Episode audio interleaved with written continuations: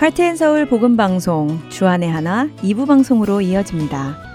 주안의 하나 2부에는 피아노와 함께하는 찬양과 은혜의 설교 그리고 원독자의 관점으로 읽어가는 갈라디아서가 준비되어 있습니다. 먼저 피아노와 함께하는 찬양으로 이어집니다.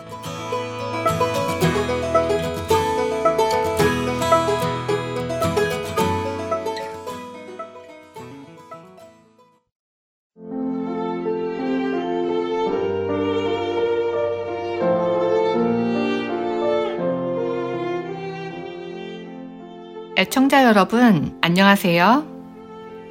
널리 애창되는 찬양곡들의 역사와 배경, 그리고 그 안에서 역사하신 하나님을 알아가는 시간, 피아노와 함께하는 찬양을 진행하는 피아니스트 이지영입니다. 오늘 제가 소개해드릴 곡을 만드신 분은 한국인으로 저는 이분이 만든 여러 찬양을 부를 때마다 찬양이 말씀으로 변하여 다가옴을 느끼며 감격의 눈물을 많이 흘리곤 하는데요. 구원하심이 보좌에 앉으신 우리 하나님과 어린 양께 있도다로 끝을 맺는 비전. 이 땅의 항무함을 보소서 하늘의 하나님 긍휼을 베푸시는 주여 로 시작하는 부흥. 모든 열방 주 볼 때까지 물이 바다 덮음 같이 주님 다시 오실 때까지 파송의 노래, 마라나타, 오직 주의 사랑에 매여 등 주옥 같은 CCM 곡을 만든 고형원 선교사입니다.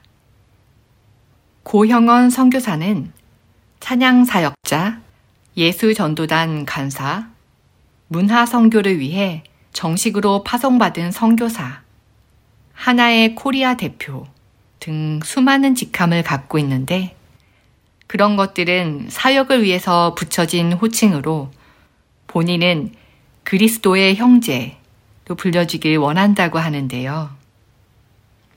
고 선교사는 고등학교 1학년 때인 1978년 명동에서 열린 예수 전도단 화요 모임에 교회 사람들과 참석해 찬양을 부르며 하나님을 인격적으로 만나는 체험을 하게 됩니다.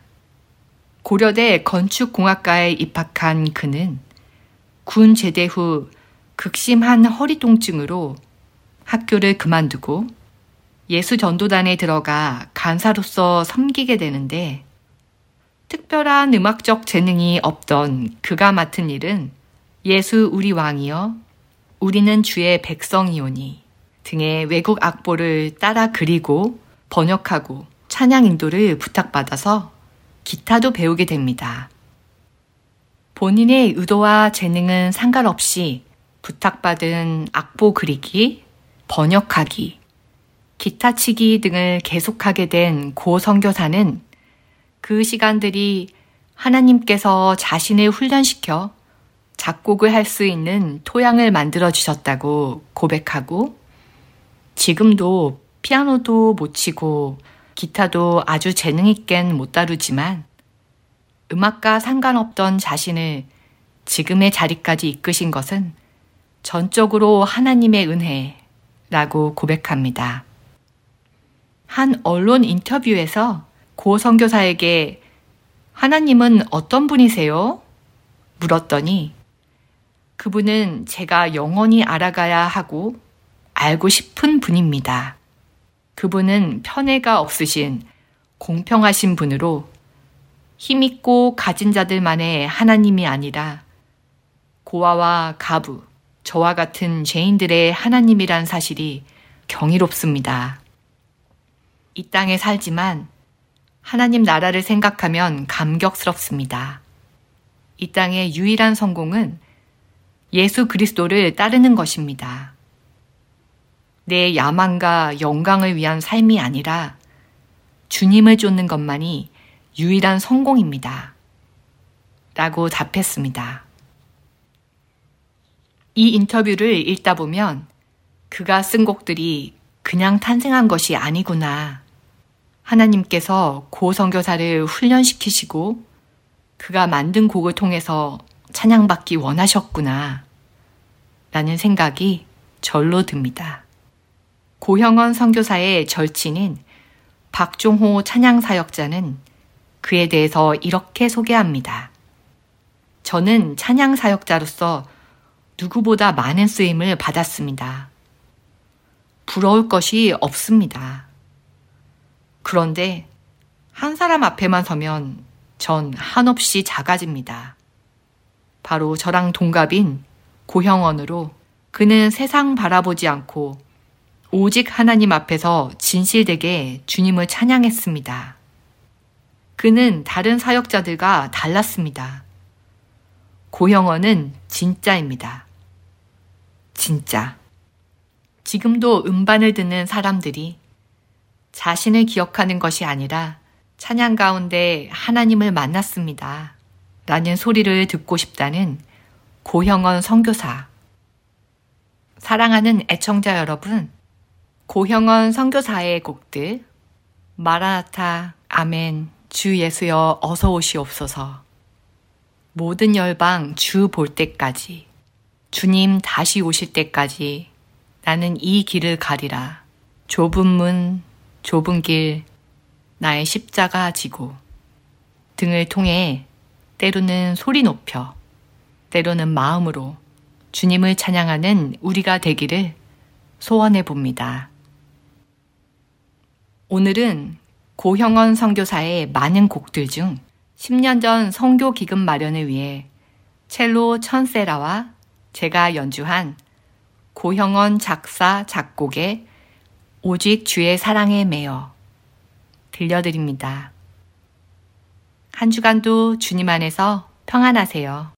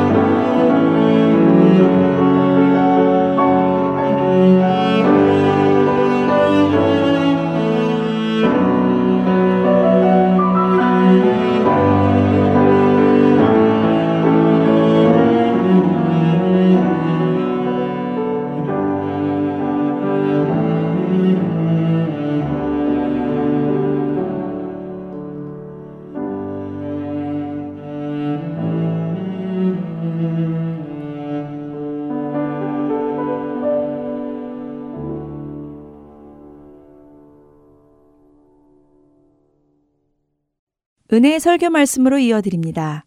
오늘 설교 말씀은 서울 베이직교회 조정민 목사님께서 사무엘상 14장 1절부터 23절까지의 말씀을 본문으로 반전시킬 수 있습니다. 라는 제목의 말씀 전해 주십니다. 은혜의 시간 되시기 바랍니다.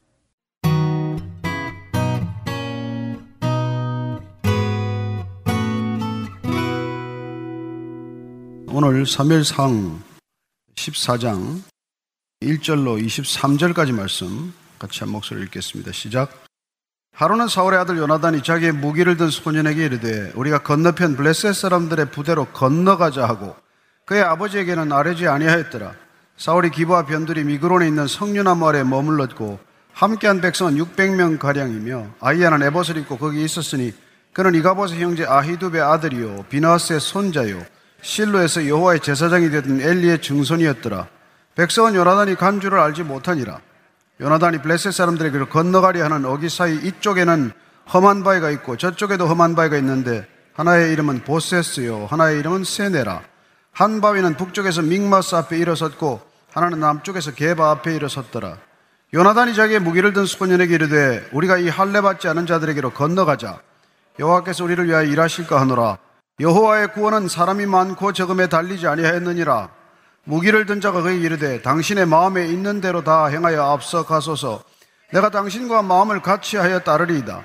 요나단이 이르되 보라 우리가 그 사람들에게 건너가서 그들에게 보이리니 그들이 만일 우리에게 이르기를 우리가 너희에게로 가기를 기다리라 하면 우리는 우리가 있는 곳에 가만히 서서 그들에게로 올라가지 말 것이요 그들이 만일 말하기를 우리에게로 올라오라 하면 우리가 올라갈 것은 여호와께서 그들을 우리 손에 넘기셨음이니 이것이 우리에게 표징이 되리라 하고 둘이 다 블레셋 사람들에게 보임에 블레셋 사람이 이르되 보라 히브리 사람이 그들이 숨었던 구멍에서 나온다 하고 그 부대 사람들이 요나단과 그의 무기를 든 자에게 이르되 우리에게로 올라오라. 너에게 보여줄 것이 있느니라 한지라.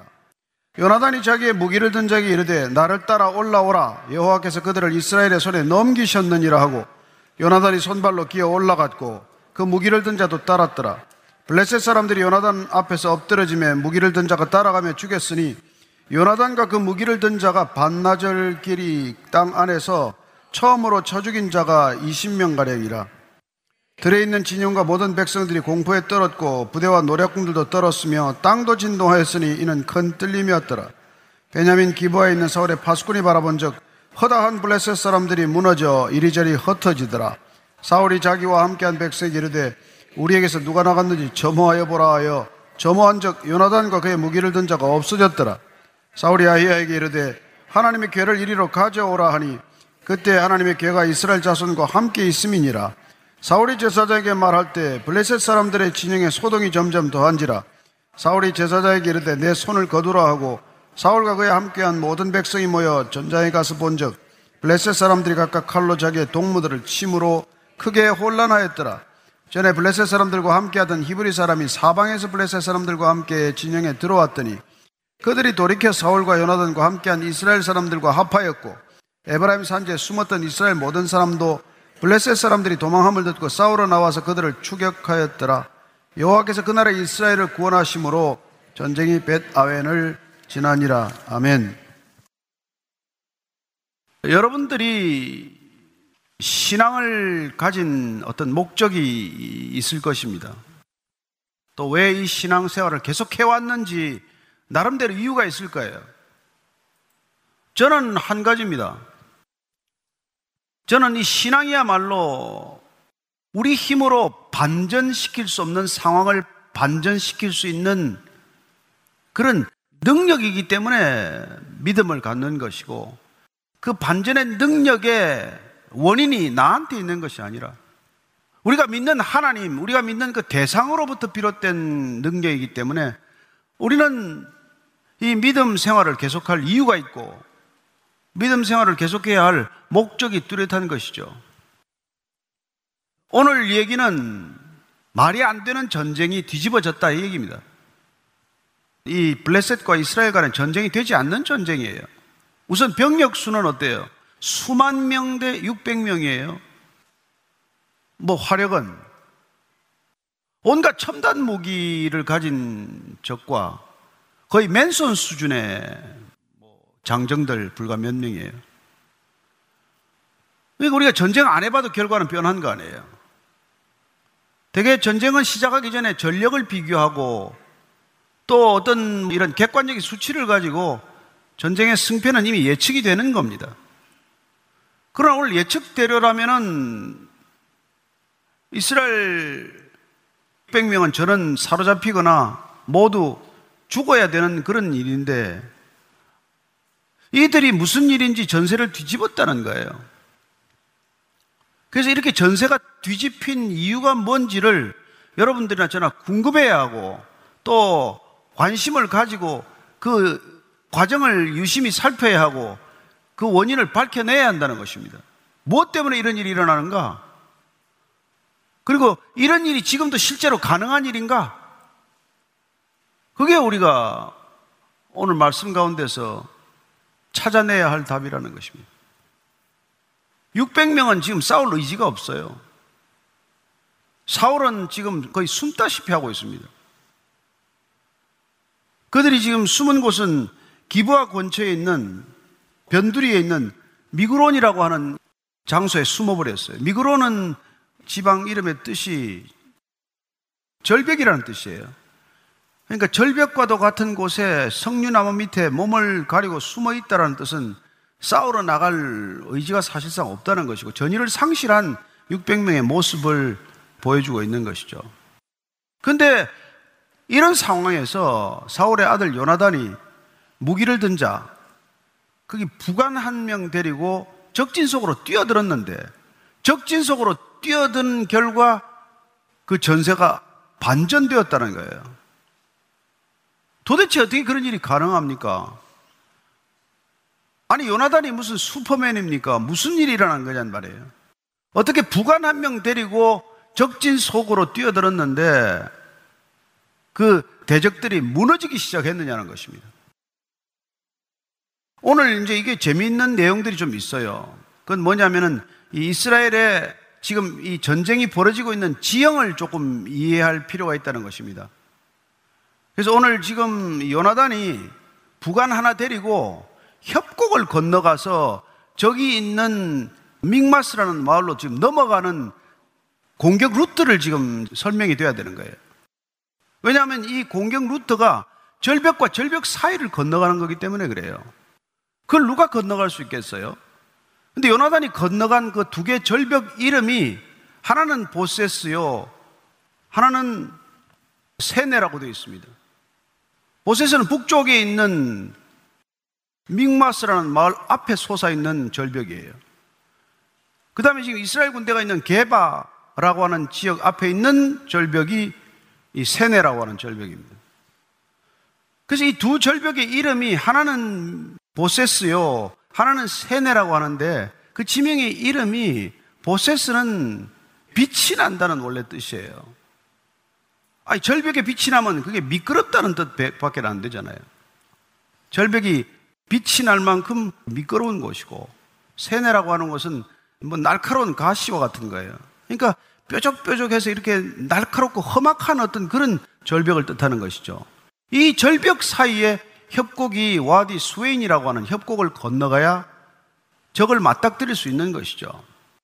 그래서 적을 공격하려면은 이 세네를 내려와서 협곡을 건너서 보셋을 타고 올라가야 적의 얼굴이라도 맞닥뜨리고 적이 주둔하고 있는 이 믹마스라고 하는 부대를 어쨌거나 침략할 수 있고 공격할 수 있는 그런 이제 지형입니다.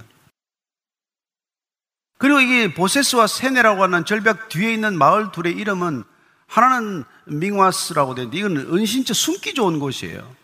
그래서 여기에 이 이후로도 많은 전략적인 요충 지역이 됩니다. 아수르가 침략해 올 때 이리 들어와서 복병을 둔다든지 그렇게 해서 어떤 막아내는 관문이 되기도 하고 나중에 또 먼 훗날 1차 대전 때도 이 믹마스에서 전투가 벌어지게 돼요. 그 1차 대전이면 여러분 지금 BC 1030년에 기록된 이 믹마스의 지명이 2900년 후에도 그대로 존속했다는 뜻이에요. 그래서 1차 대전 후에 전사 기록을 보면은 비비안 길브라이트라는 사람이 이 믹마스 전투를 기록을 하고 있어요.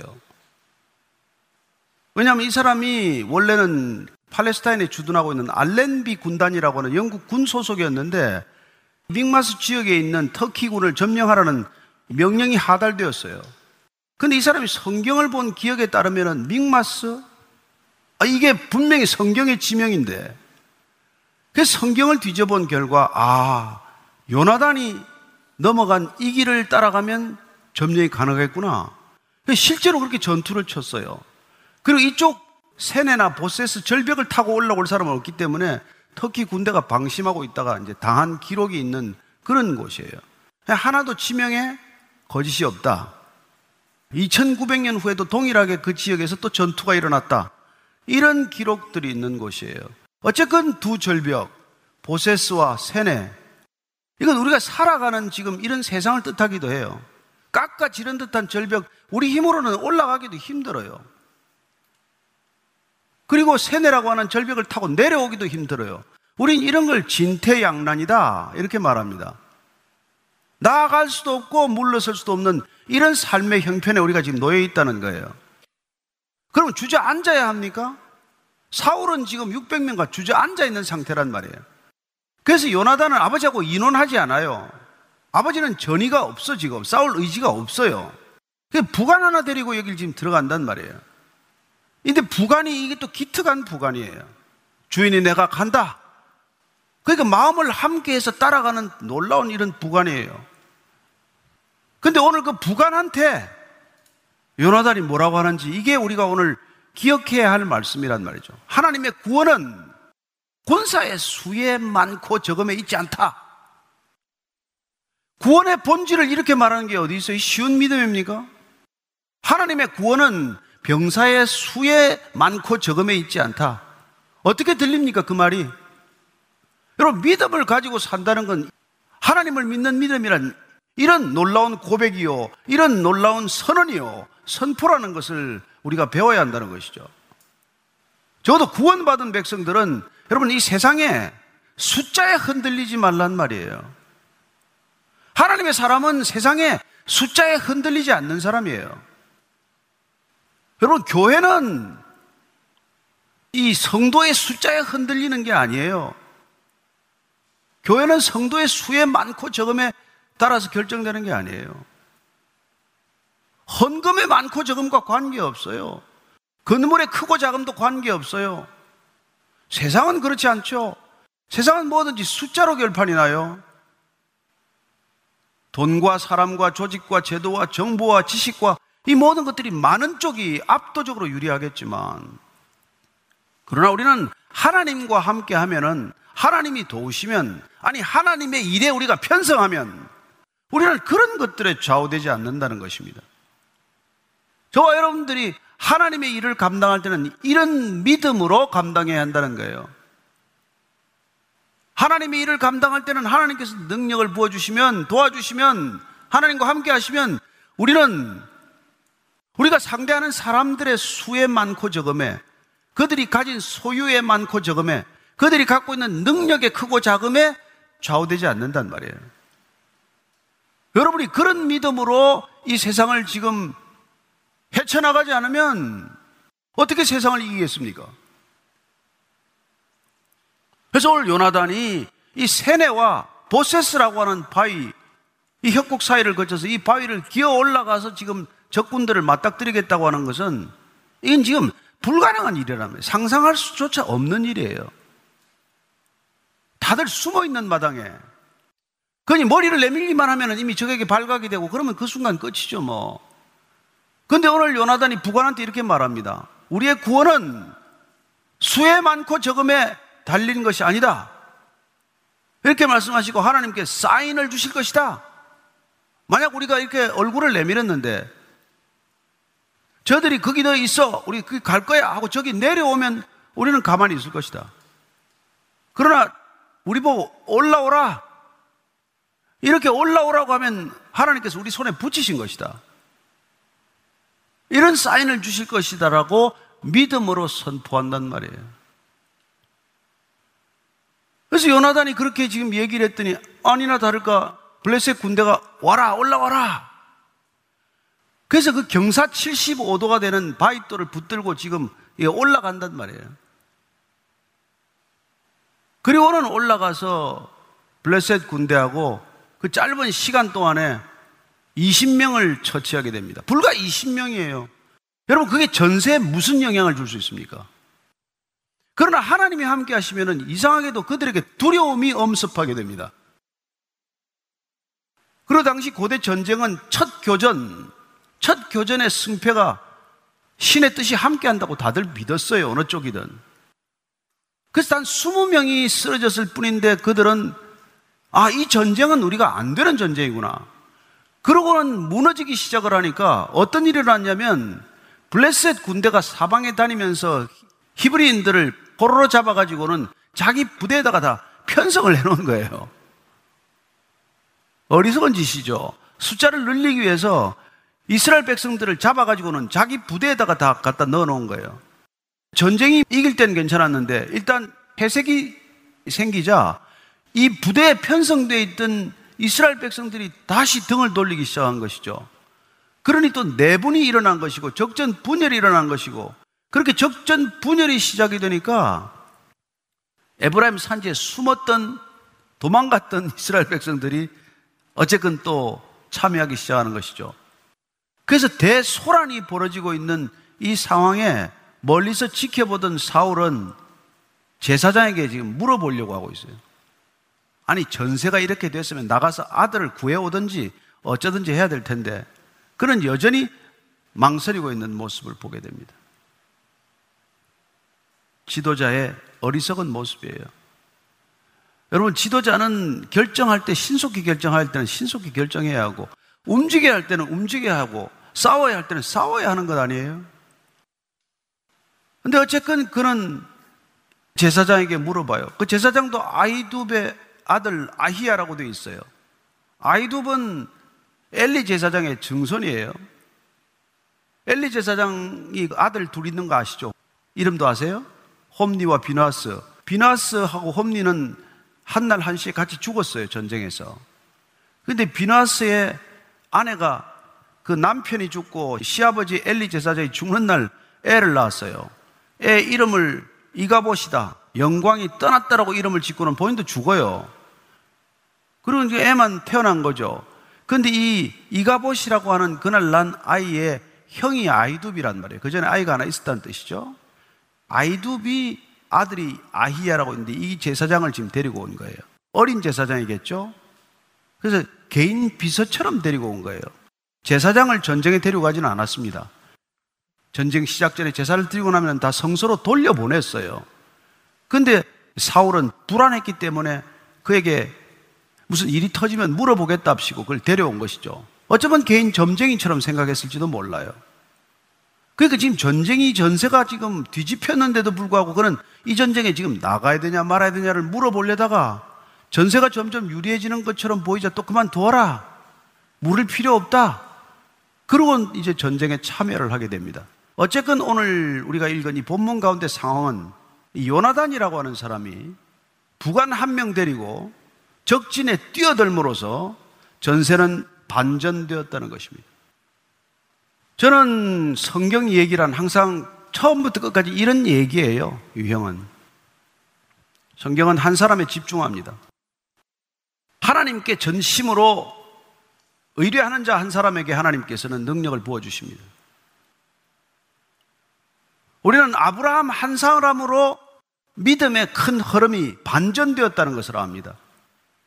성경은 아브라함 한 사람으로부터 믿음의 역사가 반전된 기록이에요. 그 많은 사람들이 있지만 메소포타미아 지방에 사는 한 사람 아브라함이라는 사람을 불러서 믿음의 족보를 새롭게 만들어가는 그게 우리가 지금 읽고 있는 성경 전체 스토리예요. 출애굽의 역사는 요셉이라고 하는 한 사람이 노예로 팔려온 한 사람이 애굽에서 어떻게 인생의 반전이 일어남으로써 출애굽의 역사가 시작되었는지에 대한 기록이에요. 아니 노예로 팔려온 사람이 어떻게 그 나라의 총리가 됩니까? 그런 반전의 스토리가 어디 있어요?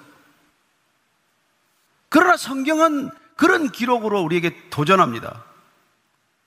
아무것도 할 수 없다고 생각할 때 우리 힘으로 할 수 있는 일이 단 하나도 없다고 생각하는 그런 절망적이고 낙심되는 상황에서 하나님을 의지하는 자, 전심으로 하나님을 의지하고 달려가는 자에 의해서 상황은 이해할 수 없는 그 상황의 반전이 일어나고 만다는 것입니다. 나중에 다윗은 어떻게 또 상황을 반전시킵니까? 또 블레셋과의 전쟁이 교착 상태에 빠졌을 때 다윗은 어떻게 이를 선언하고 달려갑니까? 우리 사무엘상 나중에 앞부분입니다만 17장 47절에 이렇게 되어 있어요. 또 여호와의 구원하심이 칼과 창에 있지 아니함을 이 무리에게 알게 하리라. 전쟁은 여호와께 속한 것인즉 그가 너희를 우리 손에 넘기시리라. 그는 혼자서 골리앗에게 달려갑니다. 세상에 전쟁은 칼과 창에 달렸어요. 그러나 다윗은 칼과 창에 달려있지 않다는 거예요. 세상은 눈에 보이는 것들로 모든 것이 결정된다고 믿는 곳입니다. 그러나 우리는 눈앞에 아무리 많은 것들이 있어도 눈앞에 있는 것들로 이 모든 것들이 결정되지 않는다는 것을 믿음으로 고백하고 믿음으로 선포하는 사람들이에요. 믿음으로 선언하는 것입니다. 믿음은 여러분 회의가 아니에요. 믿음은 의논하는 게 아닙니다. 믿음은 권고하는 게 아니에요. 믿음은 설명하지 않습니다. 믿음은 선포하는 거예요. 여러분들이 믿음으로 살아가는 이 인생이 선포의 능력, 선언의 능력을 가질 수 있게 되기를 축복합니다. 여러분들이나 여러분들의 배우자나 여러분들의 가족 누구라도 절망적인 상황에 놓여 있다고 절망하지 마십시오. 하나님을 믿는 믿음은 반전이 가능한 믿음. 하나님이 함께 하시면은 불가능한 일이 아니라 이것은 단지 장애일 뿐이고 그 장애를 거두어 가실 분은 하나님이라고 할 때 선포할 때 장애물이 변하여 디딤돌이 될 줄로 믿으시기 바랍니다. 우리의 신앙은 그것 때문에 우리가 믿는 거예요.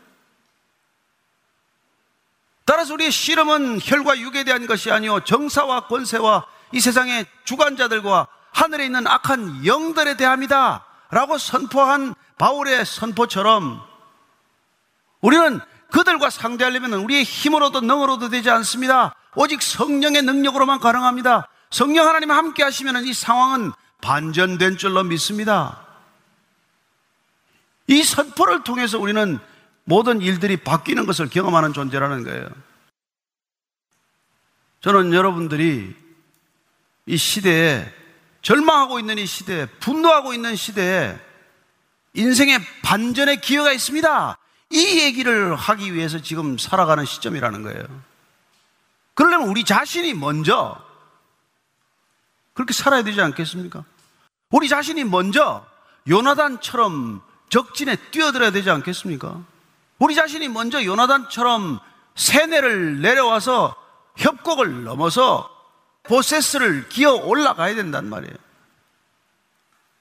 어쩌면 손이 까지고 말이죠. 무릎이 터지고 그럴지도 몰라요. 그러나 하나님이 우리에게 맡기신 일이 있기 때문에 하나님 우리에게 할당을 하셨단 말이에요. 내가 할 일은 이것이다. 저와 여러분들 왜 이렇게 하나님께서 우리에게 삼시세끼 먹게 하고 왜 우리에게 입고 살게 하십니까? 우리에게도 맡겨진 일이 있단 말, 할당된 일이 있단 말이에요. 여러분, 그 할당된 일이 있는 사람은 여러분 두려워하지 않습니다. 게으르지 않습니다. 좌절하지 않습니다. 넉넉고 앉아 있지 않아요. 이 시대가 우리에게 뭘 하라고 하는지, 무슨 일을 해야 하는지, 손발로 기어 올라가서 그 20명을 쓰러뜨렸더니 이런 놀라운 일이 벌어졌다는 것입니다. 그래야 그날 전쟁은 벳 아웬까지 밀려가는 전쟁이에요. 전쟁은 계속될 겁니다. 그러나 어쨌건 한 번 진영이 무너지기 시작하면 걷잡을 수 없는 대혼란이 일어나는 것이죠. 하나님께서는 늘 안에 적들이 내분을 일으키게 합니다. 따라서 우리는 믿음 안에서 하나가 되는 게 너무나 중요한 일이에요. 여러분, 요나단과 부관 둘이가 한 마음이 되어서 이런 일이 일어난 것입니다. 요나단은 이름이나 기록됐지만 부관은 이름조차 기록되지 않았어요. 그러나 요나단이 구원은 사람의 수에 많고 적음에 달려있지 않다. 하나님이 이런 징조를 주실 것이다. 그도 그 말을 냉면 그대로 받아들이고 믿음으로 하나가 되었을 때 이 두 사람이 일으킨 놀라운 변화라는 것입니다. 교회는 그런 곳이에요. 사람 많아서 일 되는 거 아닙니다. 사람 많으면 일만 안 됩니다. 여러분, 머리 좋은 사람, 이성적인 사람, 합리적인 사람, 설명 잘하는 사람, 차트 잘 만드는 사람, PPT 잘 만드는 사람, 세상에 널려 있어요. 그러나 어떤 CEO는 아예 그걸 안 받더라고요. 단한 건도 보고 안 받아요. 여러분, 보고가 일하는 거 아닙니다. 믿음이 일하는 거예요. 안 된다는 설명을 백 가지, 천 가지 들을 필요 없습니다. 안 된다는 사람이 필요 없어요. 하나님이면 가능합니다. 그런 믿음을 가진 사람 한둘이면 하나님께서는 상황을 바꿀 수 있다는 것입니다. 바꿔 놓겠다는 거예요. 여러분, 반전 중에 반전은 무엇입니까? 예수님은 십자가에서 그냥 죽었을 뿐이에요. 이 세상은 죽음이 끝이라고 말합니다. 그러나 십자가는 죽음 이후에 어떤 반전이 일어나는지를 우리에게 지난 2000년간 보여주고 있지 않습니까? 메시아의 죽음이 2000년 동안 어떤 결과를 이 땅에 가져왔는지를 우리가 보고 있지 않습니까? 하나님은 그런 반전의 하나님이라는 것입니다. 모든 인간이 죽으면 끝이라고 말할 때 죽으면 시작이라고 하는 반전. 모두가 십자가를 저주의 형태이고 절망과 나락일 뿐이라고 말하는 그때 십자가는 영광의 상징이요. 영원한 생명의 상징이라는 것을 우리에게 보여주는 반전. 이 반전 때문에 우리는 믿음의 길을 가는 것이죠. 여러분들이 하나님께서 맡겨주신 일을 발견하기만 하면 그 소명을 여러분들이 찾기만 하면 그리고 전심으로 그 소명을 위해서 하나님을 의뢰하기만 하면 그리고 날마다 믿음으로 선포하기만 하면 하나님께서 반드시 상황을 반전시킬 줄로 믿으시기 바랍니다. 반전의 능력은 우리에게 있지 않습니다. 반전의 능력은 하나님께 있습니다. 그래야 우리가 하나님을 믿음의 주로 고백하는 것이죠. 오늘 이 자리에 오신 여러분들 끝까지 하나님과 함께 인생의 마지막 순간까지 반전시키시는 하나님을 믿고 의지하고 날마다 선포하고 살아가는 믿음의 거인들이 다 되기를 축복합니다. 요나단이 어디 있습니까? 요나단의 부관은 어디 있습니까? 찾을 것 없습니다. 저와 여러분이 바로 그 사람인 줄로 믿습니다. 우리가 상황을 두려워하지 않고 죽음의 계곡과 같은 곳에 뛰어들면 적들이 조롱하고 우리를 부를지 모르지만 그러나 하나님께서 수치를 겪지 않게 하실 것임을 믿습니다. 다시 시작되는 한 주간 동안 저와 여러분들이 두려워하지 않고 담대하게 일상의 자리를 지키시고 그리고 믿음으로 이 마지막 시대를 견뎌내시기를 축복합니다. 하나님께서는 끝까지 우리를 반전의 자리로 인도하실 것이기 때문입니다. 우리에게 죽음은 또 다른 시작일 뿐입니다. 우리에게 죽음은 영생의 관문으로 들어가는 관문일 뿐입니다. 따라서 우리에게는 언제든지 마지막 반전이 준비되어 있는 놀라운 인생이라는 것을 믿음으로 기억하시기 바랍니다. 서로를 위하여 축복하고 잠시 기도하겠습니다. 하나님, 한 주간 두려워하지 않고 살게 하옵소서. 상황이 어떻게 치달을지라도 하나님께서는 우리에게 믿음으로 상황을 바라보게 하시기를 원하십니다. 놀라지 않고 두려워하지 않고 강하고 담대하라고 하는 음성이 늘 귀에 들리게 해 주옵소서. 하나님, 오늘도 주 앞에서 말씀으로 이 위경을 이길 수 있도록 우리에게 주신 줄로 믿습니다. 이 말씀이 한 주간 내 기억되게 하시고 깎아지른 듯한 절벽, 미끄러운 절벽, 손에 잡히지도 않는 그 절벽을 내려와서 다시 올라가는 어려움을 우리에게 주신다고 하더라도 그 어려움을 이길 수 있는 능력을 주시고 함께 하심으로 대적들을 두려워하지 않을 때 대적들이 물러가는 놀라운 반전을 우리에게 눈으로 확인케 하실 것임을 감사합니다. 하나님, 죽은 나사로가 나오너라 명령하셨을 때 나왔듯이 우리 모두에게 주님 명령하여 주옵소서. 죽은 나사로와 같은 우리를 불러 이렇게 세우시고 다시 한번 믿음으로 반전케 하는 놀라운 생애가 되게 하여 주옵소서. 예수님 이름으로 기도합니다. 아멘.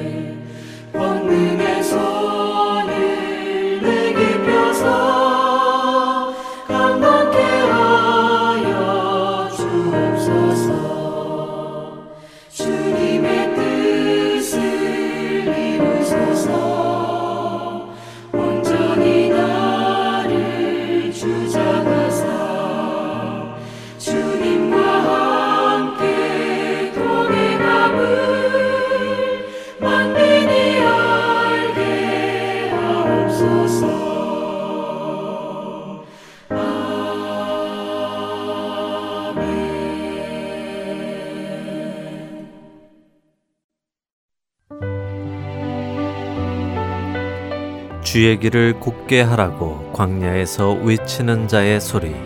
할텐 서울 복음 선교회에서는 주의 길을 굳게 하는 이 사역에 함께 동참하실 분을 찾고 있습니다. 봉사로, 기도로, 후원으로 예수님을 전하고 생명을 구하는 일에 동참하실 분들은 전화번호 602-866-8999로 연락 주시기 바랍니다.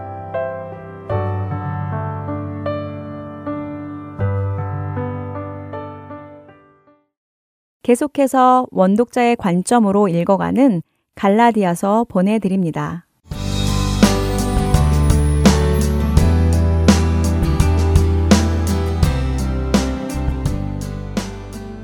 하렌서울 복음방송 청취자 여러분 안녕하세요. 원독자의 관점으로 읽어가는 갈라디아서 성격 공부의 최선한 목사입니다. 지난주에는 갈라디아서 5장 22절에서 25절까지 말씀을 통해 성령의 아홉 가지 열매를 살펴보고 그리스도 예수의 사람들은 그 정욕과 탐심을 그 육체와 함께 십자가에 못 박았기에 이제 성령을 따라 행하는 삶을 살아야 한다는 말의 의미를 살펴보았습니다. 지난 한 주간도 성령을 따라 행하시는 삶을 사셨던 여러분들이 되셨기를 기도합니다. 오늘은 갈라디아서 5장의 마지막 절인 26절부터 살펴보겠습니다. 사실 많은 주석가들이 5장 26절을 6장에 포함시켜야 한다고 말하는데요. 저도 그 의견에 동의합니다. 5장 26절부터 6장 10절까지는 바울이 갈라디아 교회 성도들에게 성도들 간의 관계에 대한 권면을 하고 있는 것을 볼 수 있는데요. 저는 개인적으로 바울이 5장 13절 하반절 그 자유로 육체의 기회를 삼지 말고 오직 사랑으로 서로 종노릇하라는 말씀에서 오직 사랑으로 서로 종노릇하는 의미가 무엇인지를 이 단락에서 구체적으로 설명하고 있다고 생각합니다. 왜냐하면 지난번에도 잠깐 설명을 드렸지만 이미 갈라디아 교회에는 그리스도께서 주신 자유에 대한 잘못된 이해로 이웃에 대한 배려 없이 자신의 자유만을 주장하면서 이런저런 문제, 분쟁 등이 현실로 나타나고 있다고 보여지기 때문입니다. 율법과 절기를 지키기 시작한 사람들은 율법과 절기를 지키지 않은 사람들을 판단하고 정죄하고 비판하기 시작했고 율법을 지키지 않는 사람들은 도리어 이런 사람들을 판단하고 정죄했을 것입니다. 율법을 지키는 사람들 안에서는 누가 더 율법을 잘 지키고 있는지 서로 자랑하고 경쟁하고 서로 비난했을 것입니다. 이렇게 서로 서로 정죄하고 비난하고 판단하는 동안 교회는 하나 되지 못하고 사랑을 잃고 서로 물고 먹는 상황 속에서 바울은 갈라디아 성도들에게 믿음으로 자유함을 얻은 성도들은 이제 그 자유로 육체의 기회를 삼는 것이 아니라 오직 사랑으로 서로 종 노릇하는 삶, 사랑으로 서로 섬기는 삶을 살아야 한다고 선포하면서 그 구체적인 방법들을 말하고 있는 것이라 생각됩니다. 이러한 관점으로 다음 구절들을 살펴보겠습니다. 갈라디아서 5장 26절입니다. 헛된 영광을 구하여 서로 노엽게 하거나 서로 투기하지 말지니라. 여기서 헛된 영광은 하나님의 영광이 아니라 자신이 가지고 있는 외적인 조건에 의지해서 추구하는 세상에서의 영광을 말합니다. 헬라어로 케노독속스란 단어인데 자만하는, 허영심이 강한, 자랑하는 이라는 의미도 가지고 있습니다. 노엽게 한다는 것은 다른 사람을 화나게 하거나 격동시키는 것을 말하고 투기한다는 것은 시기하고 질투한다는 것을 의미합니다. 지금 갈라디아 교회 안에는 율법을 지키기 시작한 사람들이 다른 사람들보다 영적으로 더 우월하다는 착각에 빠져 있을 것입니다. 다른 사람들은 하지 못하는 대단한 일들을 자신은 하고 있다는, 그래서 자신이 더 영적으로 우월하다고 스스로 평가하는 사람들이 있었을 것입니다. 그리고 점점 더 자만심과 허영심에 빠져 교만하게 되는 것을 모르고 더 큰 영광의 자리를 구하게 되면서 다른 사람을 노엽게 하거나 시기하고 질투하게 만듭니다. 왜냐하면 세상에서 영광을 얻는 것은 서로 비교하면서 스스로 다른 사람보다 더 우월하다고 여겨질 때 느껴지는 감정이고 그렇지 않으면 비참하게 여겨지기 때문입니다. 그래서 바울은 이러한 경쟁과 투기로 얻어진 영광은 헛된 영광이라고 단호하게 말하고 있는 것입니다. 어쩌면 우리 안에 이러한 헛된 영광을 구하고 있는 모습이 있는 것은 아닌지, 스스로 다른 사람들보다 우월한 위치에 있다고 착각하고 살고 있는 것은 아닌지 되돌아보는 시간이 되었으면 좋겠습니다. 영적인 우월감뿐 아니라 이 세상에서 썩어지고 없어질 것들을 가지고 서로 비교하고 서로 시기하고 서로 질투하고 서로 노엽게 하고 있는 것은 아닌지 생각해 보았으면 좋겠습니다. 집에 방이 몇 개 있는지 비교하고 차고에 차가 몇 개 들어가는 집을 자랑하고 무슨 자동차를 타고 있는지 뽐내고 외모를 비교하고 자녀들을 비교합니다. 나중에는 비교를 하다 하다 나중에 돌아가시면 묻힐 무덤까지 비교하는 것을 보았습니다. 모두 헛된 영광을 구하고 있는 것입니다. 그리스도인들이 구할 것은 오직 그리스도 안에 있는 영원한 영광뿐입니다. 세상에 썩어 없어질 것들의 소망을 두고 헛된 영광을 구하며 서로 노엽게 하고 투기하지 말고 오직 영원한 안식과 기쁨을 주시는 그리스도의 영광을 구하는 우리 모두가 되시길 기도드립니다. 계속해서 갈라디아서 6장 1절 2절 말씀입니다. 형제들아 사람이 만일 무슨 범죄한 일이 드러나거든 신령한 너희는 온유한 심령으로 그러한 자를 바로잡고 너 자신을 살펴보아 너도 시험을 받을까 두려워하라. 너희가 짐을 서로 지라. 그리하여 그리스도의 법을 성취하라. 한국어 범죄함에 해당하는 헬라어 파라푸토마티는 문자적으로 곁에 넘어지다, 아래로 떨어지다 라는 의미가 있는데 일반적으로 고의적인 범죄 행위가 아닌 무의식 중에 혹은 부지 중에 저질러진 실수 또는 허물을 가리키고 드러나거든이라는 동사가 어떤 일을 능동적으로 행하는 것이 아니라 어떤 상황에 빠지게 됨을 묘사하는 수동태로 쓰여진 것으로 봐서 교회 안에서 어떤 사람이 어쩔 수 없이 범죄함의 유혹에 빠졌거나 부지 중에 범죄하였을 때 성도들이 어떻게 해야 할지를 설명하고 있는 것이라 생각됩니다. 바울은 신령한 너희라고 말하면서 갈라디아 성도 중에서 지도자들이나 특별한 어떤 그룹을 말하지 않고 성령을 따라 행하는 성도, 성령의 인도하심을 받는 성도 모두를 포함하고 있습니다. 그리고 바로잡는 방법은 온유한 심령으로 하라고 합니다. 왜냐하면 이것이 성령이 하시는 방법이기 때문입니다. 여기 바로잡고에 쓰인 헬라어 카타르티조는 이전 상태로 회복시키다라는 뜻이 있는데 의료 용어로 어긋난 뼈를 도로 맞힐 때 쓰는 말이기도 합니다.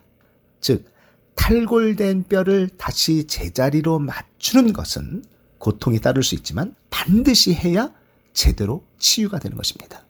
마찬가지로 공동체 안에서 어떤 사람이 범죄했을 때 때로는 고통스럽지만 바로 잡아야 합니다. 올바른 길로 되돌려 놓아야 하는 것입니다. 그리고 나서 바울은 자기 자신을 살펴보라고 합니다. 왜냐하면 우리 모든 인간은 죄의 동일한 요소를 가지고 있기 때문입니다. 다른 사람을 지적하기 시작하면서 잘못하면 자신의 의로움을 드러내려고 할 수 있습니다. 자신의 의를 자랑하는 기회로 삼을 수 있습니다. 어쩌면 이것이 그동안 갈라디아 성도들 안에서 서로를 정죄하고 판단하고 비난했던 모습일 수 있습니다. 하지만 바울은 다른 사람을 비난함으로 자신의 거룩함을 증명하지 말라고 합니다. 도리어 자신도 이러한 유혹과 시험에 빠질 수 있음을 두려워하라고 바울은 권면하고 있는 것입니다. 그러면서 바울은 너희가 짐을 서로 지라고 합니다. 짐에 해당하는 헬라어는 바레인데 수고, 중한 것의 뜻을 가지고 있어서 어떤 사람이 혼자 감당할 수 없는 무거운 짐이란 의미로 해석될 수 있습니다. 혼자 감당할 수 없는 짐을 서로 지라고 말하는 것입니다. 그리고 바울은 계속해서 그리하여 그리스도의 법을 성취하라고 말하는데요. 여기서 바울이 말하는 그리스도의 법은 갈라디아서 5장 14절. 온 율법은 내 이웃 사랑하기를 내 자신같이 하라 하신 한 말씀에서 이루어졌나니. 라는 말씀을 토대로 서로 사랑하는 것, 곧 서로 사랑으로 섬기는 것을 의미한다고 저는 생각합니다. 이렇게 서로 사랑으로 섬길 때 온 율법의 말씀을 이룬 것이고 그리스도의 법을 성취한 것이라고 바울은 말하고 있는 것이라 생각합니다. 성취하라고 번역된 헬라어는 미래형 시제로 쓰여졌습니다. 헬라어 미래형 시제는 미래에 확실히 성취될 일을 나타낼 때 쓰여진다고 합니다. 그래서 이 문장은 너희들은 무거운 짐들을 서로 지라. 그리하면 반드시 너희들은 그리스도의 법을 성취하게 될 것이다. 라고 의역할 수 있습니다. 이전은 이 말씀 자체를 독립된 권면으로 볼 수도 있지만 저는 6장 1절 말씀에 이어서 바울이 갈라디아 성도들에게 권면하는 것이라고 생각합니다. 즉 공동체 내 어떤 사람이 유혹을 이기지 못하고 범죄함이 드러났을 때 그를 온유한 심령으로 바로 잡되 그가 그 일로 인해 겪게 되는 여러 고통과 무거운 짐을 함께 지라는 권면이라 생각됩니다. 이렇게 할 때 비로소 그리스도의 법, 곧 서로 사랑하라고 말씀하신 그리스도의 계명이 성취된다는 것입니다. 우리는 정죄하고 비난하는 것은 쉽게 하는데 상대방의 고통을 함께 나누어 함께 지는 것은 쉽게 하지 못합니다. 이것은 사랑으로 섬기고자 하는 마음이 없으면 절대 불가능한 실천일 것입니다. 우리 삶에서도 이러한 실천이 있기를 기도합니다. 계속해서 갈라디아서 6장 3절 말씀입니다. 만일 누가 아무것도 되지 못하고 된 줄로 생각하면 스스로 속임이라. 바울은 지금 갈라디아 성도들 안에 스스로 자기가 다른 사람보다 우월하다고 대단한 존재라고 착각하는 사람들 또는 자기가 높은 위치에 올라 있다고 여기는 교만한 사람들 곧 자기 기만에 빠진 사람들에게 스스로 속고 있다고 경고하고 있습니다. 앞에서도 언급했지만 지금 갈라디아 교회 안에 할례를 받고 율법과 절기를 지키는 사람들이 다른 사람을 판단하고 정죄하고 비판하면서 교회는 하나 되지 못하고 사랑을 잃어가는 상황입니다. 이렇게 다른 사람을 정죄하고 비난하는 사람들은 자신들이 대단한 존재가 된 것처럼 하나님의 율법을 너무나 잘 지키고 있어서 큰 영광을 받을 것처럼 착각하고 있습니다. 누구의 죄가 발견되면 어떻게 하면 이 사람이 이 죄에서 빠져나와서 다시는 그 죄를 반복하지 않고 온전한 삶을 회복할 수 있을지 그 방법을 찾는 것이 아니라 무자비한 정죄와 비난을 퍼붓고 있습니다. 그러나 바울은 정작 이들은 스스로 속고 있다고 이야기합니다. 성도 안에서 서로 사랑으로 종노릇하며 사랑으로 섬기는 것이 온 율법을 이루는 것이고 그리스도의 법을 성취하는 것임을 모르고 할례와 율법의 행위 같은 것만 자랑하고 그것을 토대로 다른 사람을 정죄하고 비난하는 것은 참으로 자기 자신마저도 스스로 속이는 어리석은 것임을 바울은 말하고 있습니다. 계속해서 갈라디아서 6장 4절과 5절입니다. 각각 자기의 일을 살피라. 그리하면 자랑할 것이 자기에게는 있어도 남에게는 있지 아니하리니 각각 자기의 짐을 질 것이라. 바울은 잘못된 영적 지식으로 인해 율법을 지키면서 스스로 대단한 사람으로 여기고 다른 사람을 정죄하고 비난해서 자기 기만과 착각에 빠지는 것을 방지하기 위해 각각 자기의 일을 살피라고 권면합니다. 살피라에 번역된 도키마제토는 분별하다, 시험하다, 증명하다는 의미인데 불로 금을 연단하다라는 의미도 가지고 있습니다. 즉 순금을 가려내기 위해 불로 검사하는 것을 의미합니다. 사람은 누구나 다른 사람에게는 엄격하고 자신에게는 관대합니다. 하지만 바울은 자신을 불로 연단한 것과 같이 자신의 모습과 행위를 철저하게 연단해야 한다고 말하고 있는 것입니다. 이렇게 성도들 각각 자기의 일을 살피면 자랑할 것이 자기에게는 있어도 남에게는 있지 않다고 바울은 말합니다. 다른 사람을 정죄하고 판단하고 비난하는 스스로 속이는 자들은 다른 사람의 실수나 연약한 모습과 비교해서 자신을 자랑할 수 있습니다. 다른 사람의 넘어짐에 자신의 의로움을 증명하고자 할 수 있습니다. 하지만 자기의 일을 잘 살피는 사람은 다른 사람과 비교해서 자신을 자랑하지 않는다는 것입니다. 그리고 바울은 각각 자기의 짐을 지라고 말합니다. 이 구절에서 짐을 지라에 쓰인 헬라어는 2절에 너희가 짐을 서로 지라에 쓰였던 짐과는 다른 단어입니다. 2절에서는 무거운 짐을 의미하는 헬라어 단어 바레가 쓰였지만 5절에서는 포르티온이라는 단어를 사용했는데 일반적으로 군인들이 행군할 때 지는 짐, 개인의 군장을 의미하는 단어입니다. 즉, 이 짐은 성도들이 개인의 삶 가운데서 개인의 형편에 따라 담당해야 하는 의무를 말하는 것입니다. 바울은 2절에서는 성도들이 하나의 공동체로서 공동의 짐을 져야 하는 것을 의미했다면 5절에서는 개개인이 짊어져야 하는 개인의 짐, 즉 개인의 책임을 말하고 있는 것입니다. 이렇듯 성령으로 사는 삶은 자신에게는 엄격하고 타인에게는 너그러운 삶입니다. 자신이 행할 책임을 다하고 다른 사람을 탓하지 않는 삶입니다. 그리고 다른 사람의 약함을 보듬어주고 아우르면서 그들이 함께 성숙하고 성장할 수 있도록 돕는 삶입니다. 이러한 삶은 본인의 의지나 힘만으로는 쉽지 않습니다. 먼저는 나를 구원하기 위하여 주신 하나님의 사랑을 경험하고 그 은혜를 기억해야 가능한 삶이고 예수님이 이 땅에서 사신 삶을 묵상해야 가능한 삶이요. 성령의 계속적인 격려와 힘으로만 가능한 삶입니다. 그리고 그러한 삶을 통해 맺는 열매가 성령의 열매입니다.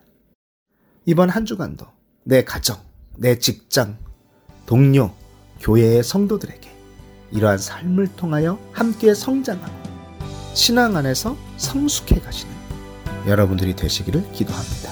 청취자 여러분, 다음 시간에 뵙겠습니다. 안녕히 계세요.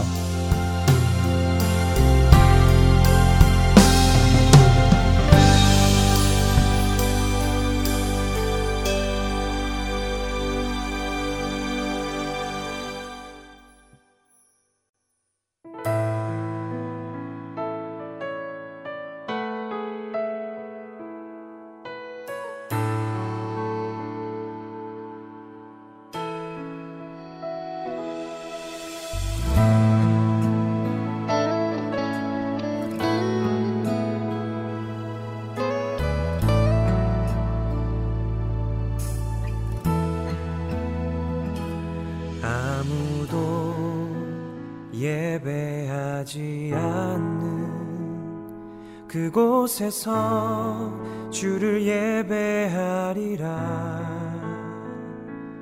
아무도 찬양하지 않는 그곳에서 나 주를 찬양하리라. 누구도 헌신하지 않는 그곳에서 주께 헌신하리라.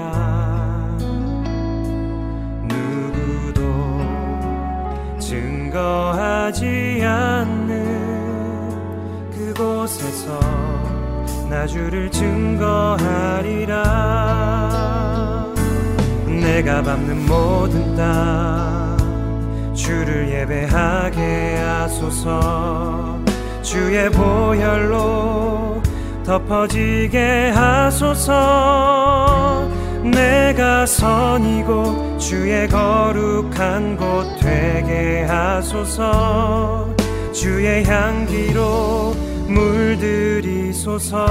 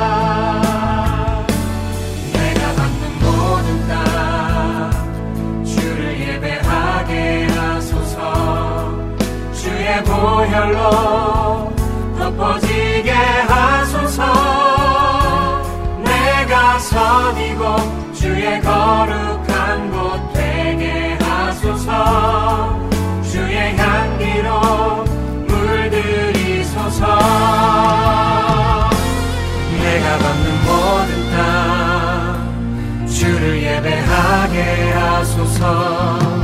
주의 보혈로 덮어지게 하소서. 내가 선이고 주의 거룩한 곳 되게 하소서. 주의 향기로 물들이소서 내가 선이고 주의 거룩한 곳 되게 하소서. 주의 향기로 물들이소서